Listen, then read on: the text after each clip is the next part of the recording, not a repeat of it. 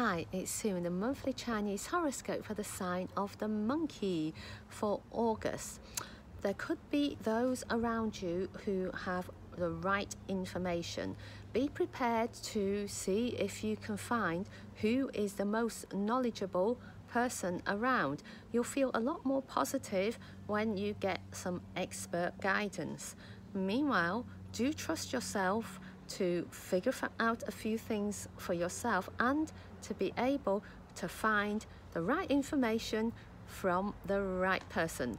So have a good investigative um, August and if you're enjoying our horoscopes, we recommend subscribing and sharing with your friends. Thank you for tuning in to Feng Shui Foon.